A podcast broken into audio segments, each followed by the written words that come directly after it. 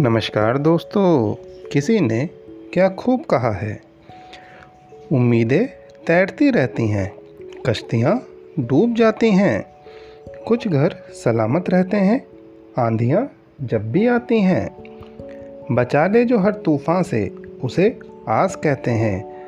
बड़ा मज़बूत है यह धागा, जिसे विश्वास कहते हैं। बांसुरी के तीन गुण। पहला, बांसुरी में गांठ नहीं होती, जो संकेत है कि अपने मन में किसी के लिए किसी भी प्रकार की गांठ मत रखो। दूसरा, बिन बजाय ये बसती नहीं। मानो, ये बता रही है कि जब तक आवश्यक ना हो, तब तक ना बोलें। तीसरा, जब भी बस्ती है, मधुरी बस्ती है। अर्थात, जब भी बोलें, मधुर बोलें, मीठा बोलें।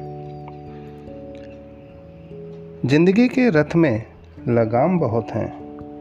अपनों के अपनों पर इल्ज़ाम बहुत हैं। ये शिकायतों का दौर देखता हूँ तो थम सा जाता हूँ। लगता है कि उम्र कम है और इम्तिहान बहुत हैं। बरसात गिरी और कानों में सिर्फ़ इतना कह गई कि गर्मी किसी की भी हो, हमेशा नहीं रहती। धन्यवाद।